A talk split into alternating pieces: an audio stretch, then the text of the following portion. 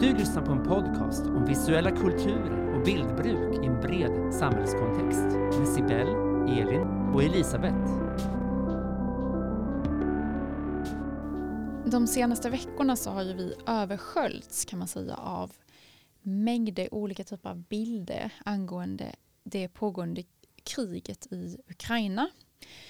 Eh, och vi har sett eh, bilder på döda kroppar, vi har sett arrangerade bilder, manipulerade bilder, det har figurerat deepfakes, det har varit memes.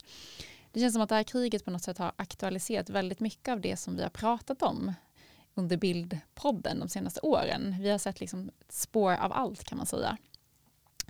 Eh, och vi kände lite grann att det, som jag tror att de flesta av oss känner, att det var extremt svårt att navigera i all den här propaganda som nu sprids från alla sidor. Så vi har valt att gå tillbaka till en lite äldre text av Susanne Sontag som heter Regarding the pain of others som hon skrev, eller den publicerades 2003. Ja, så inte jättegammal text men inte superny kan man väl säga.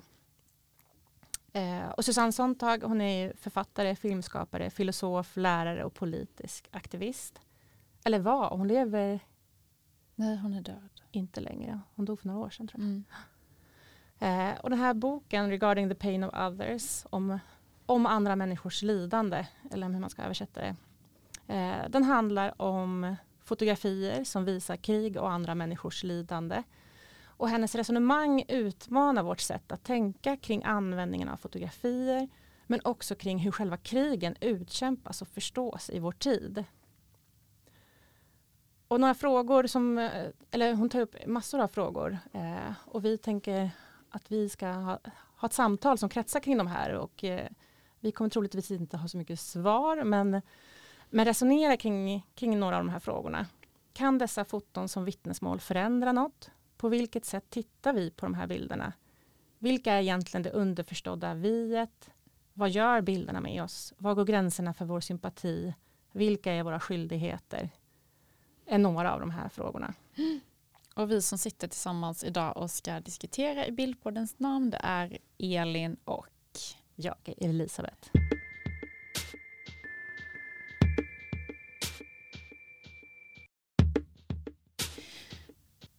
Regarding the pain of others börjar med en anekdot kan man säga som sen återkommer flera gånger i den här texten. Hon återknyter till den. Eh, och Sontag beskriver hur Virginia Woolf publicerade en essä 1938 som heter Three Guineas. Och efter den här essän var publicerad så fick hon en fråga av en advokat i London. Jag tror inte hans namn nämns i texten, men minns du det Elisabeth? Nej, han är typ advokat. Ja, han är bara advokaten. Precis.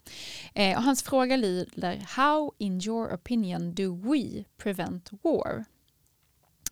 Och Rolf hon svarar genom att problematisera det här viet i frågan.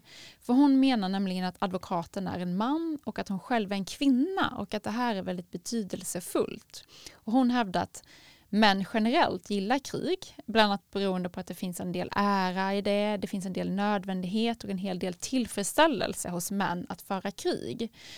Som många kvinnor inte kan skriva under på eller överhuvudtaget inte känner. Och med den här frågan så börjar de då diskutera fram och tillbaka. Och efter ett tag så kommer Wolf med en idé om att de ska testa den här kommunikativa utmaning som finns mellan dem. Där de då talar från två helt olika positioner. Eh, genom att de ska titta på bilder av krig tillsammans. Alltså på fotografier som föreställer krig. Och kan de genom att titta på de här bilderna ihop närma sig varandra. Och härifrån kan man säga då att Susanne Sontag tar avstamp i den här idén om att titta på fotografier tillsammans av krig.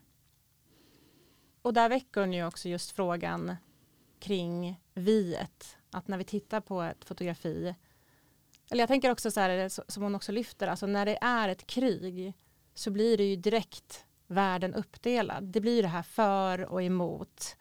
Eh, och det finns ett vi och det finns ett dom. Det blir liksom självklart det här svartvita tänkandet och att människor har en läggning för det sortens tänkande och när ett krig drar igång så klickar det till hos alla. Nu mot dem, mot fienden, vi måste vinna, de måste förlora och så vidare. Eh, och vilka är vi och vilka är de? Och det blir väldigt intressant då när man koncentrerar det kring ett fotografi.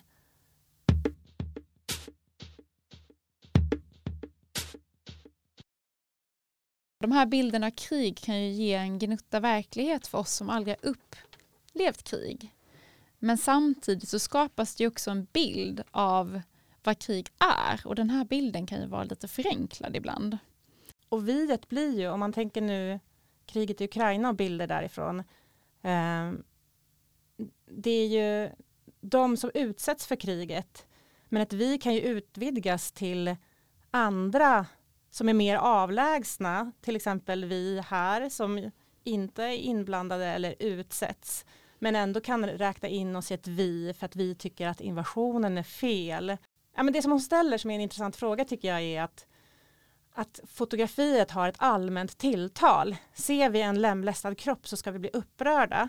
Eller vi blir ju upprörda, mm, mm. självklart. Jag menar det är ju mm. groteskt att, mm. att människor dödas. Men då skriver ni också att för militären är identitet allt. Mm. Och också kanske människor som då befinner sig i kriget i Ukraina. Ja, civilbefolkning också ja. såklart. Att vem är det som är skadad här? Är det ryssen mm. eller är det någon från Ukraina? Mm. Att det behöver identifieras för att man ska veta hur man reagerar. Mm. Och det är ju just det här, vilka, vems lidande mm. får vi se? Hur många är pacifister? Det är det här som blir intressant, att allt lidande är fel. Ingen ska väl behöva dödas helt från ingenstans liksom. Um, att allt dödande i krig är ju fel. Eller är det så vi tycker? Tycker vi att det är rätt att några dödas för att de Alltså det blir ju jättestora mm. moraliska frågor. Mm. Ryssland har gjort fel som har invaderat ett land helt från ingenstans. Men de ryssar som dör i kriget, är det de vi ska ställa skulden mot? Putin är ju, det är ju lite, ja, om vi liksom går in i den här politiken, vi kan göra det lite delvis. Det är någon slags enmansshow från en envåldshärskare. Ryssarna då, alltså med all information, alltså propaganda och hjärntvätt eller vad man nu ska kalla det. Vem, vem är skyldig här? Eh, och det är ju enorma eh, antal mängder ryska soldater som har dödats i det här kriget. Eh, men det får vi inte se för att vi har ett vi och dem som är självklart. Och där ligger ju både frågan i vilka är viet och eh, vems lidande får vi se? Mm. Och där ställer hon ju också frågan då att när vi tittar på bilder av människors lidande i ett krig är det att vi känner avsky för kriget som sådant. Fy vad hemskt det är med krig. Det är väl lika lätt att sluta sig till att vi egentligen blir uppviglade. Vad fruktansvärda dåd som begås. Död åt ryssen, ta dem, skjut dem, döda dem. Att, att de här bilderna inte nödvändigtvis har någon inbyggd pacifism i sig, att vi liksom bara vill bort från allt dödande, utan vi kan känna en revan revanschlust. Ja, men det blir som att den här frågan då, eh, när vi tittar på fotona, vem är dödad av vem? Vem? Vem är dödad av vem? blir ju otroligt central. Och jag tänker att så här, man kan också känna sig väldigt naiv i det där. Om man tänker så här Palestina-Israel-konflikten så blir ju det en bild på ett dött barn för oss i Sverige blir otroligt obehaglig. Eh, men det är ju inte bara ett dött barn. Är det en bild på ett judiskt barn som är mördat av palestinierna eller är det en bild av ett palestinskt barn som är mördat av israelerna? Det blir ju otroligt viktigt. Eh, så hon, hon, pratar ju om att ett publicerat krigsfotografi aldrig bara är en bild utan att det är alltid, alltid, alltid retorik. Och det tänker jag är jätteviktigt att ha med sig. Det är inte bara ett foto, det är retorik. Där det finns en underförstådd ideologi mm. eh, med ett vi och ett dem. Mm.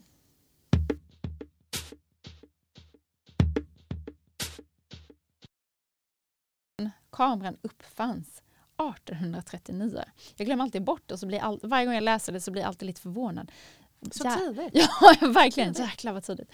Eh, nej men, och det tänker jag är lite intressant att diskutera lite eller stanna upp lite i vad en kamera är och hur ett fotografi kommer till.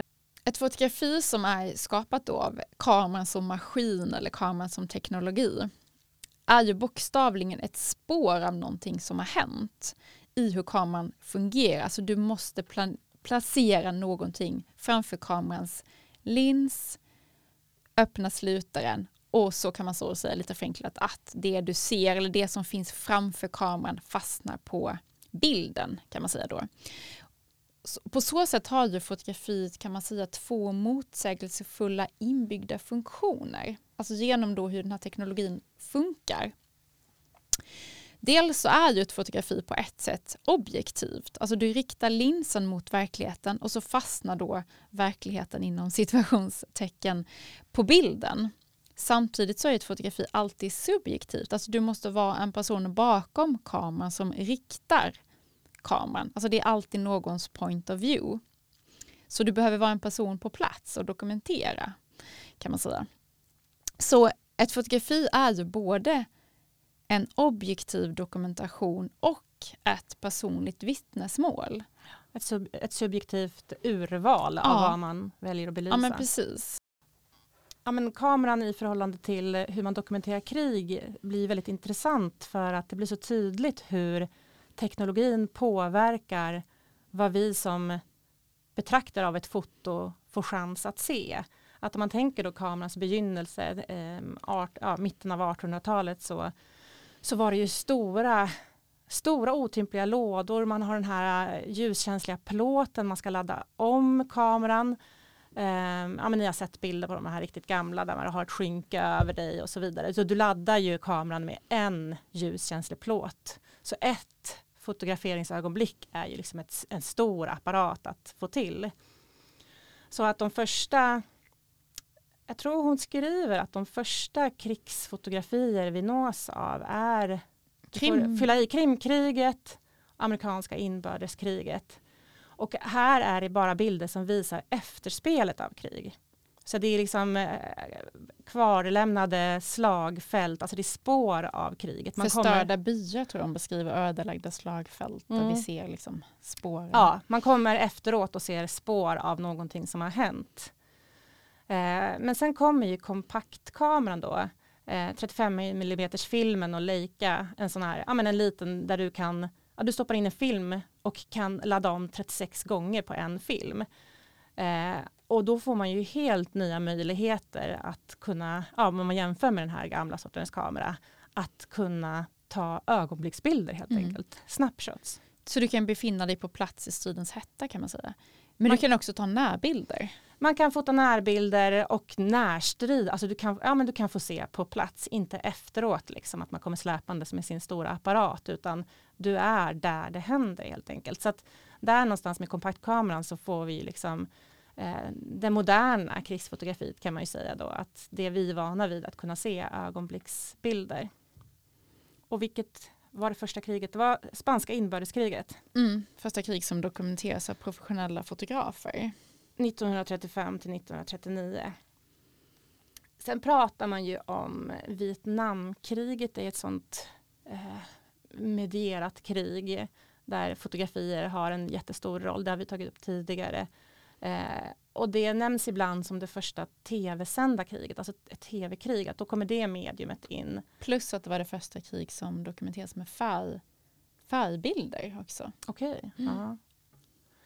Eh, så att hur vi förstår ett krig hänger ihop med vilken slags teknologi vi har tillgång till och hur den kan fånga kriget. Eh, och det blir ju intressant också nu eh, i att när vi är uppe mitt i ett krig i Europa nu. Och jag läste en DN-artikel med rubriken att kriget i Ukraina är det första TikTok-kriget. Eh, och, och, här, och då tar man ju upp just att eh, idag har vi ju medier och alla har sin mobiltelefon i fickan. Så att nu är det inte bara krigsfotografer som kan dokumentera utan ja, men civilbefolkning, alla som är, i princip alla som är på plats och har tillgång till internet kan ju vara med och dokumentera. Så att det kommer ju det här flödet från alla möjliga håll. Det är inte några avsändare utan det är jättemånga. Det som blir intressant här är ju också men den här eh, eh, vad heter det, fotojournalistiska traditionen. Alltså att skildra krig. Som en, för det, det, det var ju också något historiskt sett eh, som du beskrev idag att alla kan fota men så var det verkligen inte tidigare historiskt sett och att fotojournalistiken blev en grej först under 40-talet, alltså under krigstid. Och då var ju de här mest hyllade, den, den, mest hyllade politiska fotografen under den här tiden var just de som skildrade krig och dess offer. Så det var ju också en liten så här ärofylld titel eller en, liksom, ett ärofyllt jobb att ha. Att vara då i hettan och visa då krigets rätta ansikte eller vad man ska säga. Eh, och det här är ju också intressant om man tittar historiskt sett just vilket krig anses värt då för de här fotojournalisterna att dokumentera. Alltså vilket eh, Ja, men lite så här, för att ett krig ska bli någon slags subjekt för internationell uppmärksamhet så måste det ju ske något exceptionellt som gör att då de här, man skickar fotografer dit som skildrar kriget. Det finns ju ganska många krig som aldrig vi har sett bilder på. Jag tänker på inbördeskriget i Sudan, Iraks kampanj mot kurderna eller Rysslands ockupation av Tjetjenien. Det har man inte sett. Alltså de, har ju liksom, de har ju varit relativt ofotograferade om man säger så. Så det tänker jag också är en, en del i det här. Vilka, vilka liksom platser skickar vi våra fotografer till historiskt sett? När många av de här krigsbilderna också så, som olika fotojournalister har fotograferat har ju också blivit ikonbilder. Och de här historiska krigsbilderna de blir ofta tolkade utifrån att vi nu har vetskap om vad som hände sen. Och i texten så beskriver hon en bild då som är tagen av David Seymour 1936. Jag tänker att vi lägger också upp de specifika fotografierna som vi pratar om på Instagram. Men den här bilden då visar en kvinna, det är en svartvit bild som visar en kvinna som står i en folksamling och hon ammar och samtidigt så tittar hon upp i luften och har en lite så här, ja, ett allvarligt eller bekymrat ansiktsuttryck. Och den här bilden tolkas ofta som att då den här kvinnan oroligt spana efter krigsplan. Och det är för att vi vet att en tid senare så anfölls Spanien av stridsflygplan och väldigt många människor blev dödande. Så den här bilden blir en symbol för vad som hände senare i Spanien trots att det här då inte vid fototillfället har hänt.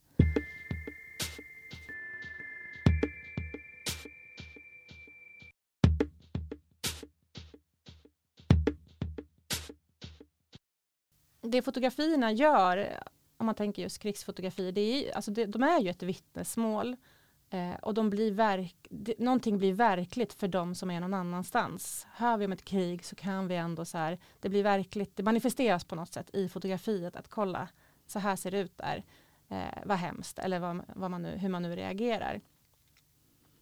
Men eh, det finns också en växelverkan där, att någonting blir verkligt genom fotografiet, men att det också kan bli overkligt genom att vi hela tiden möts av representationer, eh, skriver Susanne Sontag. Och att, de, att, vi, att vi tittar mycket på film och, och olika medier och när då ett krig äger rum så beskriver hon hur många som är involverade eh, efteråt beskriver det som att det var som en film. Mm, jag tänker hon, eh, det här kanske var dit du skulle komma, men hon beskriver bland annat de som var på plats i närheten där World Trade Center-tornen föll 2009, de beskrev händelserna med ord som overkligt, surrealistiskt och som en film. Men ba, bara vad heter det, historiskt sett då så använder man ofta begreppet det kändes som en dröm. Och det här tycker jag är intressant, de här skillnaderna, de här begreppen. Att här tänker man någonstans att liksom också Hollywood har en inverkan i vilka begrepp vi väljer att beskriva. Istället för en dröm så är det, känns det som en Hollywood eller som, som en film. Och det är väl ju alltså någonting som bryter av så markant från ens vardag. Men att också filmerna visar ju, det är, det är ju likt vårt seende och att vi har sett någonting och sen händer någonting liknande. Det är inte konstigt att vi mm. kopplar det till film, men att filmen då föregår verkligheten på något sätt när man inte kan ta in verkligheten utan man tycker att det känns som att man plötsligt är med i en film. Och det här beskriver hon ju också bokstavligen i hur det finns en växelverkan mellan krigsfotografers bilder och medier som film som gör krigsfilmer. Och bland annat eh, Eh, Steven Spielbergs rädda menige Ryan så har ju han, regissören, uttryckligt sagt att han har använt bland annat Robert Capas dokumentära krigsfoton från dagen D. Att det har varit en förebild för honom. Eh, och Kapa var ju på plats eh, och dokumenterade. Och det är ju naturligt såklart att Spielberg använder det här som refer referensmaterial. Och den filmen har ju blivit ganska hyllad för den scenen, att den känns otroligt autentisk och liksom att man verkligen är där på plats. Så där har ju fotografierna fått vara med i, i en film. Eh, men att hon nämner också vet, krigsfotografen Sebastian Salgado, hur han har blivit anklagad för att hans krigsfoton liknar för mycket en film. De är filmiska? Ja, de är filmiska, precis. Att det är dokumentära foton, han är på plats. Men då tycker inte de att, eller tittar, de som ser bilderna tycker inte att de känns tillräckligt autentiska för att de är så filmiska. Att de är så vackra då eller liksom? Ja, eller att det är något, något filmiskt grepp. Ja, vackra mm. kanske på ett sätt, men att det är något storslaget mm. eller att det är ett mm. ljus som man gärna vill ha i film för att det, ja, det kanske handlar om det vackra kanske.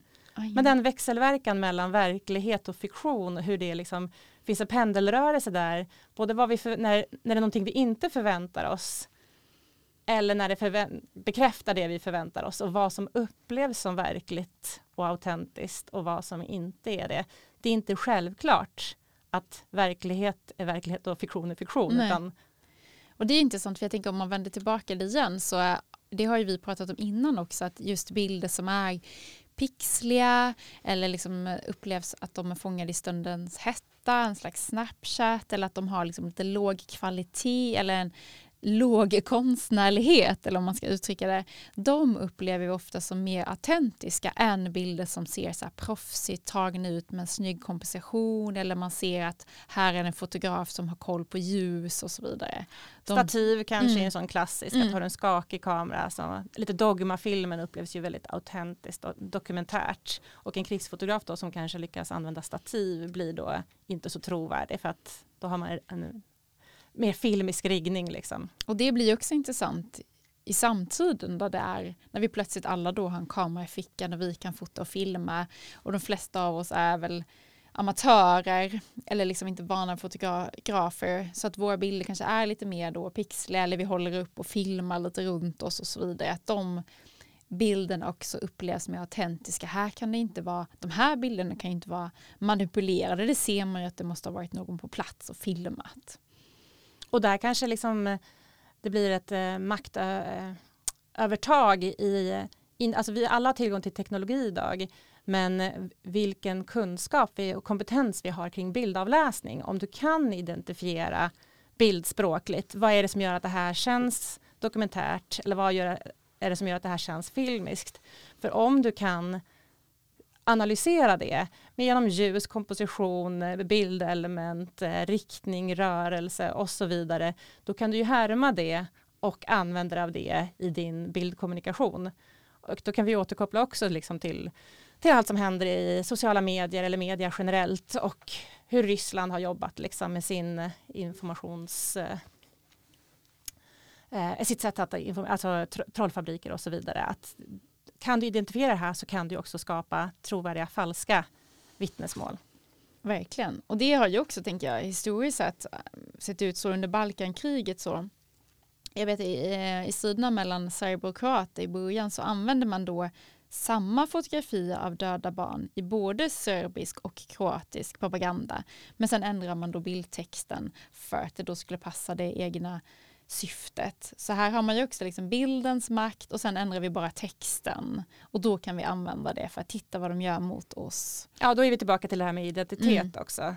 Um, och att om, man inte, om, det, om inte det stämmer överens med det viet som man har införstått, då är man också benägen att säga att det här är inte är en falsk bild, det måste vara fel. Om det är mm. bilder på någon annan, alltså andra mm. sidans offer, att vi vill inte känna empati med dem, så därför säger vi att det är en fejkbild det här. Ja men verkligen, och och någonstans, jag tror att hon skriver om det någonstans i texten också, att vi, ja men, eller hon ifrågasätter liksom att bilder av lemlästade eller döda civila, då, de säger ofta ingenting som människor inte redan tror sig veta. Och det tycker jag var intressant. Alltså just så här, vi tittar på bilder av ukrainska kroppar. Just det, det är ju så här Ryssland håller på. Och det kan man så känna igen i många krig, att så här, just det, det är så här Israel håller på, eller det är så här Palestina håller på, att vi har redan en, liksom, kanske en åsikt eller en förförståelse.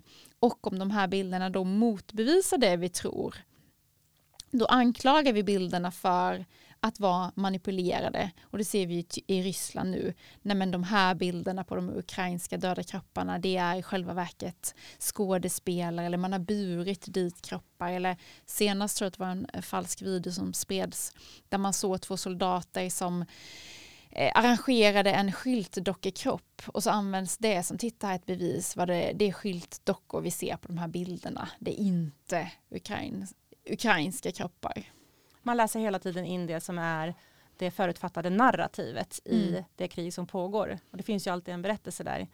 Eh, och jag, och jag, tänker bara återigen att jag, jag, tror inte att jag exponerats överhuvudtaget för bilder på offer av ryska soldater. Men, men det är väl hemskt att de också dör, är det inte det? Eller blir det fel att säga så? För jag menar, kan man inte tycka att det finns offer på motsatta sidan också i ett krig? Att det, jag tänker Ryssland blir så tydligt att de har sitt propagandistiska narrativ. Det är svårare att se från vår sida då, om vi nu ska tillåta mm. oss ett vi där, att det finns propaganda här också. För att eh, det, blir, det blir helt fel i narrativet om vi ska titta på en bild av en rysk soldat som har stupat och tycka att det är synd om honom. Eh, men vad gör det med oss i så fall? Mm. Jag kan inte riktigt släppa den för det finns något väldigt intressant Nej, men, i det att, mm. att vi ska vara civiliserade varelser, krig är inte civiliserat eh, men att vi försöker klamra oss fast vid det men vi tycker vi, ty vi ska tycka att det är okej att de dödas på ena sidan och inte andra för mm. det blir fel, vi kan liksom inte hålla två saker samtidigt att, att det är synd om båda offren på båda sidorna. Mm. Ja men verkligen. Man så de bilderna får inte synas helt enkelt? Ja, nej men det är, jag tänker också om man plockar ner det till en individnivå eller människa till människa nivå så är ju alla döda kroppar ett misslyckande på något sätt. Och så har vi liksom vad ska man säga, berättelsen bakom att det är såklart att det är så här vidrigt av Ryssland att invadera ett land politiken. Men om vi plockar ner det till den döda kroppen så är ju lidandet lika stort för allas anhöriga och då blir det ju verkligen så här, bilder är retorik. Det är en del av ja, en, en större berättelse.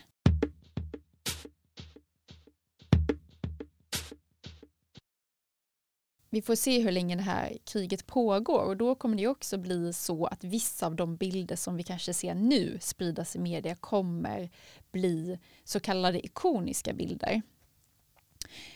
Um, och det här skriver ju också Sontag om att ett foto som vi alla känner igen är ju också en beståndsdel kan man säga av ett, vad ett samhälle väljer att tänka på eller vad som vi får är förklarat för oss, att det är detta vi ska tänka på.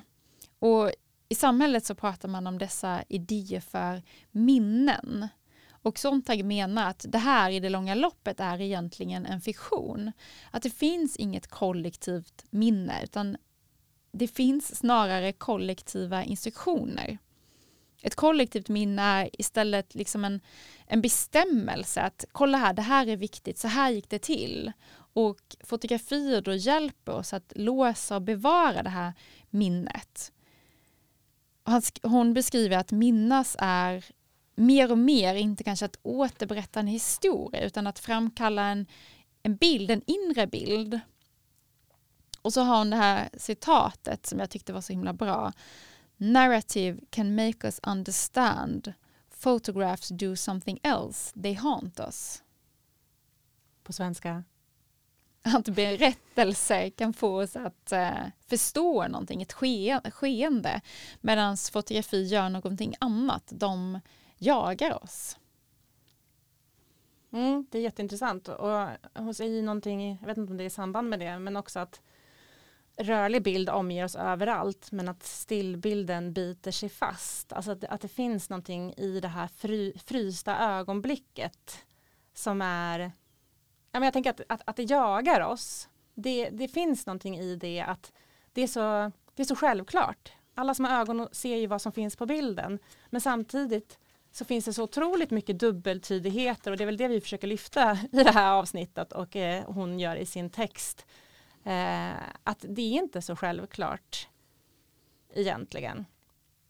Nej, och jag tänker också, eh, hon gör en ganska lång uppradning om man tittar på historien också av bilder som är ikoniska men som sen nu i efterhand visat sig vara arrangerade. Är också intressant i relation till minnet.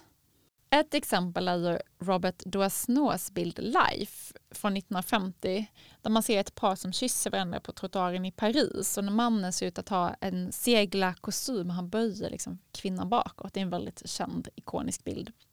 Och den här bilden har ju visat sig vara regisserad och mannen och kvinnan på bilden är inhyrda för en dag.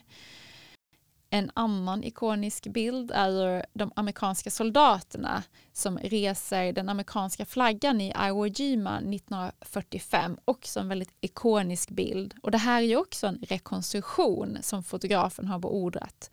Att man reste den här flaggan som en del av sin morgonceremoni.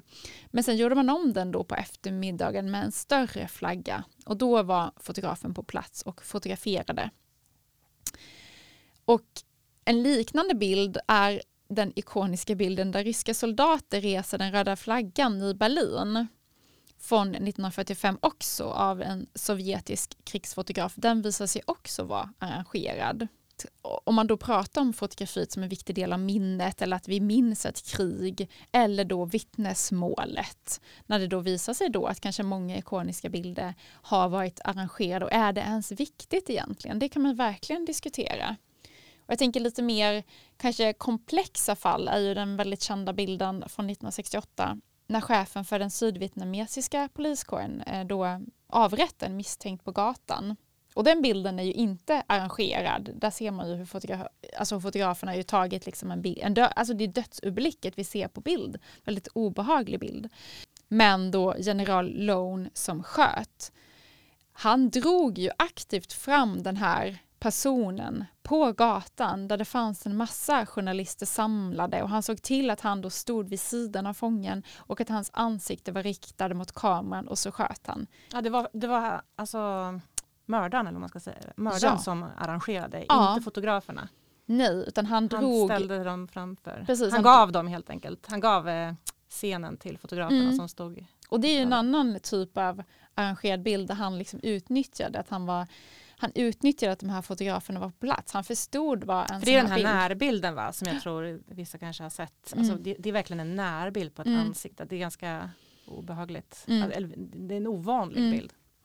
Verkligen. Och det har också hittats, jag tror, att det var, jag tror att jag för det stod typ 6 000 bilder som togs mellan 1975 till 79 i ett hemligt fängelse i Kambodja där varje fånge fick sitt foto taget i halvbild innan de avrättades röda khmererna. Och det är ju också väldigt speciellt. att så här, Varför väljer mördarna att dokumentera sina offer innan de avrättades? Jag tycker att hon skriver väldigt eller hon, hon beskriver det som i texten att de här då offren på bilden forever looking at death, forever about to be murdered och forever wronged. Och det tänker jag också just, eller jag började direkt tänka på faktiskt George Floyd, den här bilden, eller filmklippet som spreds i samband med att han blev mördad av en polis. Där han hela tiden dog om och om igen framför oss på kameran. Och vad det gör med oss som tittar, men också med dem på bilden. Alltså det, det är väldigt eh, komplext. Ett dödsögonblick ja. är ju på något sätt någonting otroligt privat. Och att någon då tar sig rätten att ta det ögonblicket ifrån en och exponera det inför all, hela världens ögon. Och att just det här frysta ögonblicket, att, att det blir på något sätt att aldrig få vila i frid utan det återuppspelas och återuppspelas mm. inför alla. Och det blir liksom en, en, del av massproducerad död på något sätt. Du tas liksom ifrån din identitet nästan. Det, ja. Men att det är också någonting som en kamera kan göra. Att, att fånga någonting. Och det sätter väl också lite fingret på vår fascination för döden. Att, att det finns någonting där som, som drar oss till oss också som betraktare.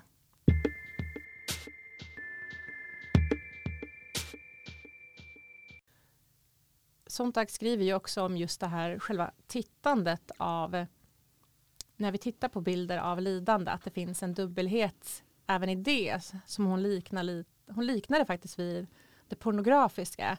Alltså det finns ett begär i att se kroppar som lider.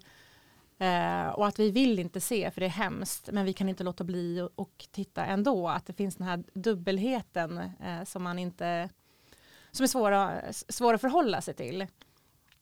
Och jag, jag tänkte själv på det, bara, är det, är det så verkligen? Att vill man titta på det? För det, det är ju hemskt att titta på. Men om man tänker när man tittar på film, eh, att man vill titta bort när det är någonting hemskt. Jag är lite sån person och så håller man för ögonen och så vill man ändå titta igenom liksom att, att där, där tycker jag det blir tydligt att du vill titta men du vill inte titta. Och hon tar ju också upp just om du kör förbi en olycksplats. Du kör långsamt i respekt för att det kanske är personer på plats och så vidare. Men det är kanske inte bara därför du gör det utan du har också en ny, det finns en, det finns en stark nyfikenhet i att vilja se. Och att det där är någonting reellt i, i, i sådana här bilder också. Att du vill titta och du vill inte titta samtidigt. Jag tänker en, ja, men en väldigt så här, omskakande upplevelse i relation till det som jag själv var med om var eh, att det var, måste jag tänka det var för några år sedan, eller det var nog bara ett år sedan kanske, skitsamma, i, så var jag på väg upp till centrum där jag bor.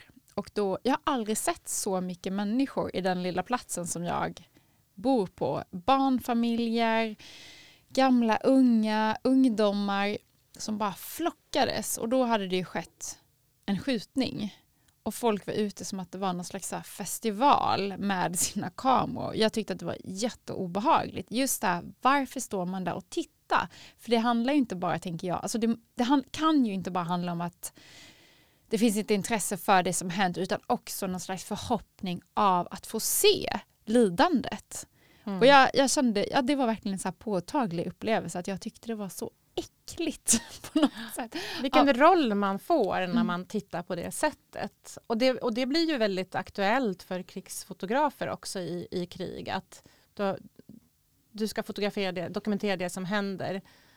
Eh, men jag lyssnade bara kort på en podd om krigsfotografer där det var en kvinna som beskrev just, just såna, att hon har så svårt för sådana situationer. Att man är många pressmänniskor på samma yta och alla riktar linserna mot samma håll. Att man, ja, att man får den här liksom gamkänslan och hur hon inte riktigt kunde med att vara en sån person. Och hon vände sig bort. Hon vände sig åt motsatt håll och riktade kameran mot någonting annat. Och också, då kommer man ju också in lite på vad man ser då, om vi, om vi tänker krigssituationer.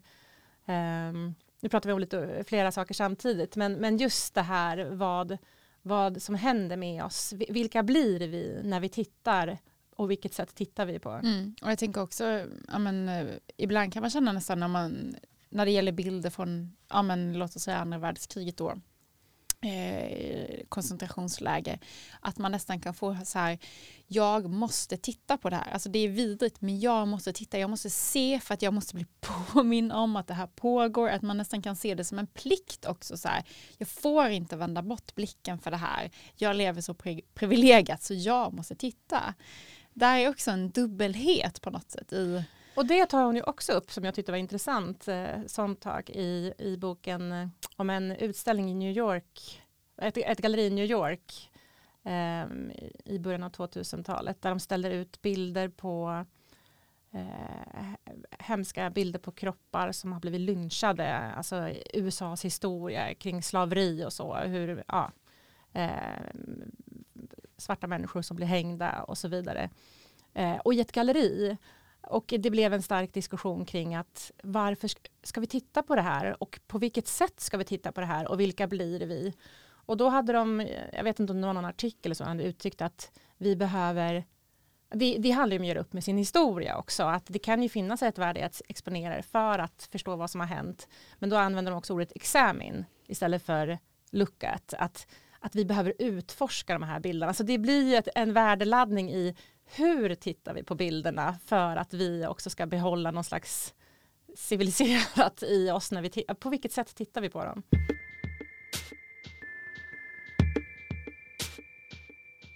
Jag tycker hon ställer en ganska så här, eller viktig retorisk fråga kring det här att vara en åskådare eller att titta på lidande.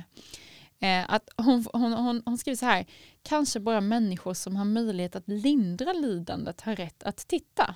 Och då ger hon som exempel då om vi ser en, en kropp som är skadad i krig, då kanske det är en läkare på ett militärsjukhus som egentligen är den enda som har rätt att titta, alltså en person som kan lindra den här människans lidande, för vilka är vi andra som tittar? Ja, och då kommer vi in på den här frågan som, som jag tänker är ganska stor i texten, att ja, men kring, kring rollen av att vara krigsfotograf, att det finns en grundförståelse för, eller man tänker någonstans att kan vi blottlägga kriget i, i sin fruktansvärda form, kan vi visa hur hemskt det verkligen är så kommer vi kunna få ett slut på det här lidandet. Att om vi verkligen kan visa för de som aldrig upplevt vad krig är om vi visar tillräckligt hemska bilder, då kommer vi kunna röra betraktarna till handling och så kommer vi kunna göra skillnad. Att det finns någonting liksom i uppdraget av att vittna om krigets hemskheter. Alltså någonting ädelt i att jag, de här bilderna kommer kunna göra skillnad. Eh, och det är ju en stor fråga om, det, om de gör det eller inte. Och precis som du sa där att Ja, om vi bara scrollar på vår mobiltelefon på väg hem från jobbet och är inne lite på sociala medier och kollar vad folk lägger upp till frukost och sen ser vi några hemska bilder och så scrollar vi. Alltså just att hur tittar vi på dem? Jag tycker det blir tydligt när jag tittar på bilder, att, alltså krigsbilder så att eller nyheter, att man har en skyldighet på något sätt att hålla sig informerad, att inte stoppa huvudet i sanden. Men när går den skyldigheten i att hålla sig informerad över till någonting annat. Om jag bara tittar på sådana här bilder dag ut och dag in hela tiden då blir det någon slags frosseri. Och om jag inte gör någonting då blir det ju ganska osmakligt att jag frossar i andras lidande. Så att det finns ju den här skalan i, i att, att kanske på ett måttfullt sätt bara hålla sig informerad eller att skrida till handling. Men det kanske inte räcker heller att hålla sig informerad. Det kanske är just det här om vi pratar om alltså dödsögonblick eller döda kroppar. Alltså det, det är personer som har råkat ut för någonting.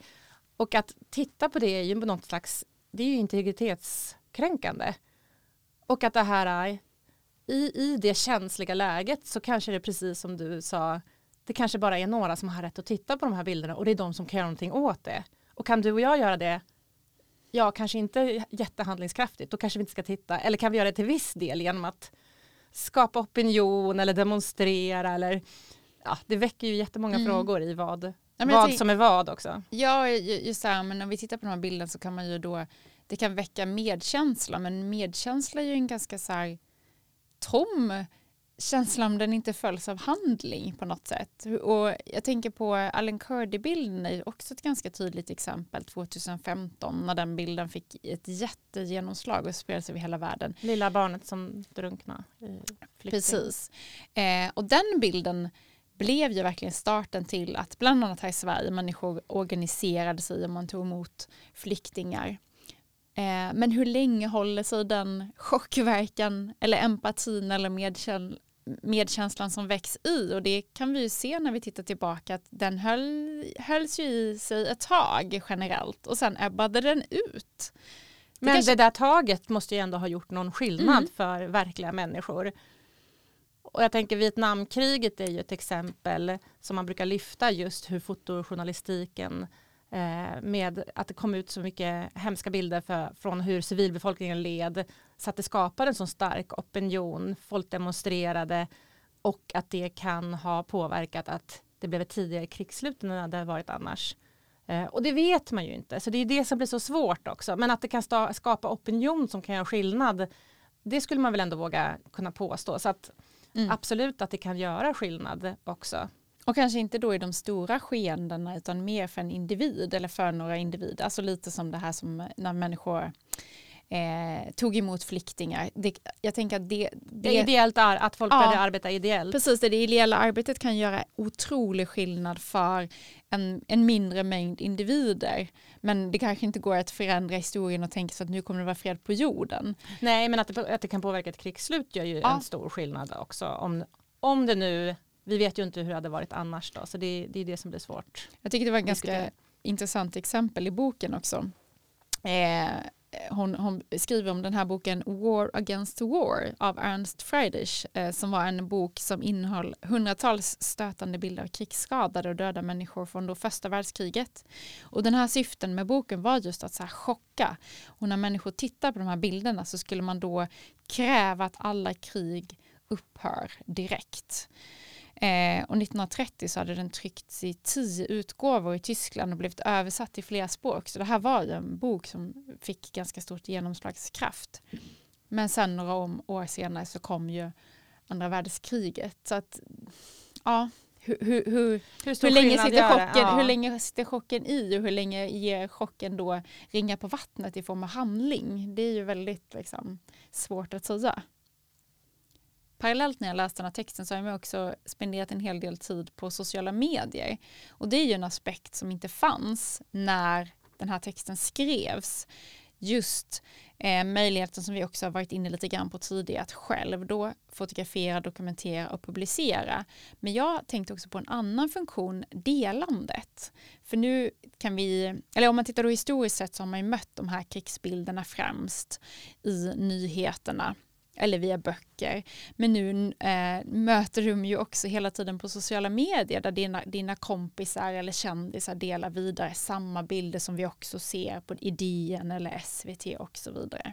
Och jag har funderat mycket på just vad det här delandet innebär, för det är ju an, en annan aspekt. Eh, de här krigsbilderna är ju i alla stora dagstidningar. Eh, varför väljer vi också sen att dela samma bilder vidare? Och det funderar jag på, liksom, vad, vad, är det, vad är det vi vill göra? Vill vi då vara en del i att informera vidare, att mediera det som pågår i Ukraina eller handlar det någonstans om att vi vill mediera vår egen eh, vad ska man säga, vår egen empati eller mediera vår egen godhet på något sätt. Att, jag vet inte, jag blir lite cynisk i det där. Har du tänkt på det eller hur liksom? Ja, men jag tänker att det hänger ihop med med hela det här avsnittets tema så att hur vi förhåller oss till bilder. Och vi har ju våran, alltså beskrivningen av vår podd, vad gör bilder, vad gör vi med bilder och vad gör bilderna med oss? Och det blir så högaktuellt om vi pratar om den här sortens bilder av krig, att ja, men hur hanterar vi de här bilderna och vad gör bilderna med oss? Hur förstår vi krig genom krigsfotografier? Eh, och kanske inte bara förstår, utan hur manifesteras krig. Alltså, fotona beskriver ju inte hela kriget, alltså krigsförloppet alltihop. Det, det gör ju inte det, utan det visar bara några få, några få eller ja, ögonblicksbilder. Och att, ja, att det finns någonting i det där som är svårgreppbart. Ja men också för en själv att säga okej okay, men jag tittar på det här, vad handlar det om? Ja men det är viktigt att hålla sig informerad om vad som händer i världen. Det, det är det ju verkligen men också men, vad, eller liksom så här, men om informationen inte leder till handling, vad, vad, liksom, vad gör det här tittande, tittandet med oss? Det här är ju en fråga som vi återkommer hela tiden. Men jag, jag tänker liksom, handlar det om att så här, en bekräftelse på något sätt så här, eh, vi är trygga lika eller handlar det om så här att vi för parallellt så är det också artiklar som, som eh, liksom uppmärksammar skyddsrummen i Sverige. Är det en del av det? Att vi liksom också så här, plötsligt kan vi också förbereda oss en framtid där det här skulle kunna hända oss. Att det är liksom en, en förberedelseprocess på något sätt. Det är det nog definitivt också. Alltså det är väl på något sätt att världen sätts i gungning. Så det handlar både om att förstå vad som pågår någon annanstans men också att omdefiniera sitt eget utrymme eller sin egen plats på något sätt blir det ju. Jag läste om Martha Gellhorn, en känd journalist. Och i, i, i relation till de här frågorna så, så har hon sagt att det kommer inte att göra skillnad men vi måste fortsätta och nu syftar hon på text, vi måste fortsätta skriva om det. Men jag tänker att det är lite samma med fotot att Eh, hon säger för, för, keep the record straight. Jag, jag eh, förstår det lite som att för att hålla vår moraliska kompass på något sätt, att hålla riktningen, att vilka vill vi själva vara? Att läsa om krig eller att, att exponera sig för krigsbilder, att till viss del så kanske vi måste göra det och vi kanske måste göra det på, fundera på hur vi gör det på ett respektfullt sätt För det här är fruktansvärda saker. Och att bara säga oh, det här vill jag inte titta på och vända, vända sig om. Det är någon slags ytterlighet som man tycker jag kan kritisera. Att det här med att varför ska vi informera oss? Jo, kanske för att vi behöver eh, hitta, hitta riktningen på vilka vi själva vill vara i, i en värld som är hemsk på många sätt. Och förstå sina egna privilegier. Om jag hade varit i den situationen så hade jag nog också känt så här, men kom hit och filma det som pågår. Alltså på något sätt offrets önskan att få det egna lidandet representerat. För det är ju också något sätt att, ett sätt att liksom make sense av det fruktansvärda som pågår. Hallå, det här pågår. Ni fortsätter leva i era privilegierade delar av världen. Ni måste se, det här är på riktigt. Att det, är, det är liksom ett indirekt rop på hjälp och ett sätt att göra någon slags, skapa någon slags ordning i det här fruktansvärda som pågår. Att, att det, liksom, det måste finnas en mening med det här. Ni måste titta hitåt. Liksom, ja, och det lyfter ju Sontags i texten också att, att den, den delen finns. Att bli bekräftad i sitt lidande ja, är väl vad bilderna gör. Jag tycker också hon skriver en annan sak som är väldigt fin. Eh, nu skriver vi har ju diskuterat det här att hon, det, det är en svår text på så sätt att hon säger, emot, säger emot sig själv ganska ofta men hon, hon, pratar om att minnas i sig är en etisk akt som kan ha ett etiskt värde i sig självt. Och, och tittar man på det på det sättet så är ju bilderna en viktig del också i det här erkännandet, det här hände faktiskt, det här pågick, en del av ett, ett liksom då kollektivt minne eller ett kollektiva instruktioner. Men senare i texten så säger hon också att sätter vi för mycket värde i att minnas istället för att tänka. Så det är så här hon mm. håller på hela tiden mm. och vänder och vrider och det är kanske för att det är just precis så här komplext. Men vad hon menar där är att, att istället för att bara minnas så kanske vi behöver fundera över alltså mer, mer kring allt runt omkring, att förstå vad vi är kapabla till, alltså vad krig alltså förstå allting runt omkring, inte bara det här, det här får vi aldrig glömma. Och sen dyker en ny hemsk händelse upp, det här får vi inte heller glömma, att vi bara liksom bygger ett register mm. på det sättet. Så tolkar jag det eh, att hon menar.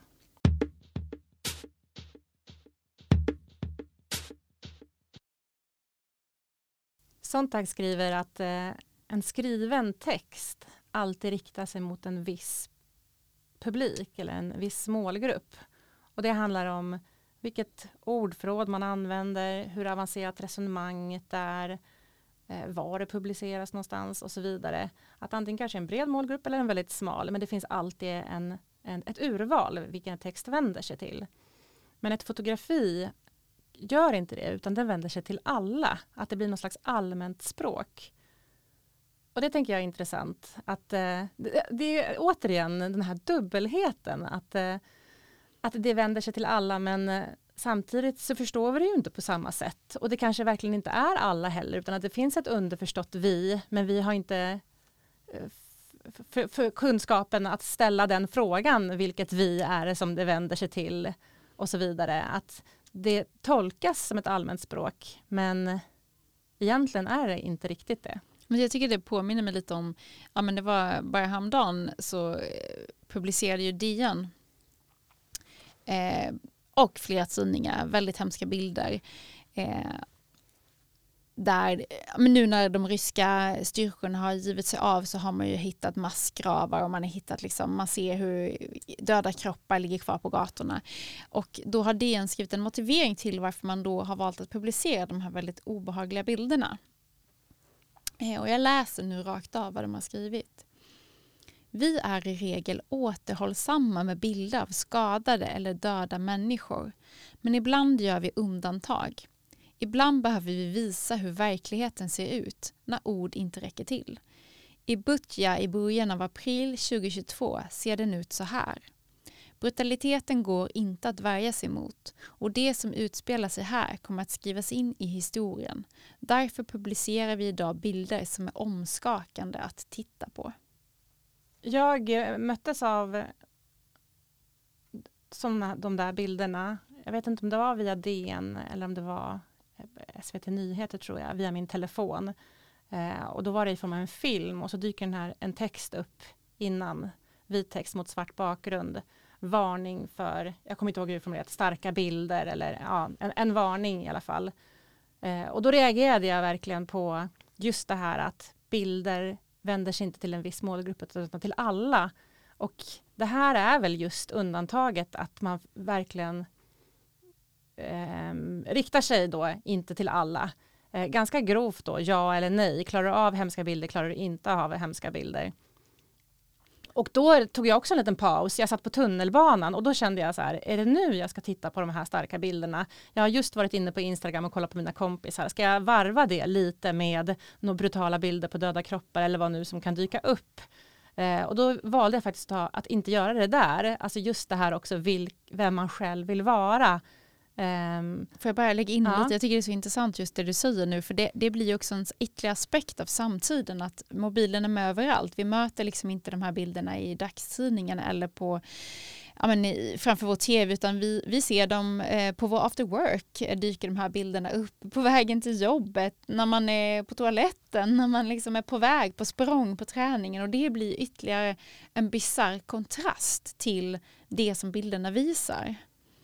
Och där tror jag verkligen att man behöver fundera lite över, jag tar ofta med mig telefonen in på toaletten till exempel, att vilka appar går jag in på, vad konsumerar jag och, och när gör jag det? Och just när det är sådana här saker som pågår så kanske man behöver tänka efter en gång till innan man liksom varvar sin vardag med det här, bara för att ha koll också på vem man själv blir när man konsumerar bilderna och på vilket sätt man gör det. Liksom. DNs motivering kan man verkligen så här, eh, fundera ganska länge på. Det är intressant just hur de pratar om verkligheten och ord inte räcker till. Men ja, apropå hela det här avsnittet tycker jag ändå, det är klart att den här typen av bilder är otroligt viktiga av många skäl. Det, det, de här bilderna kommer ju också bli bevisföring i förhopp, förhoppningsvis framtida rättegångar, så alltså den typen av dokumentation är otroligt viktig.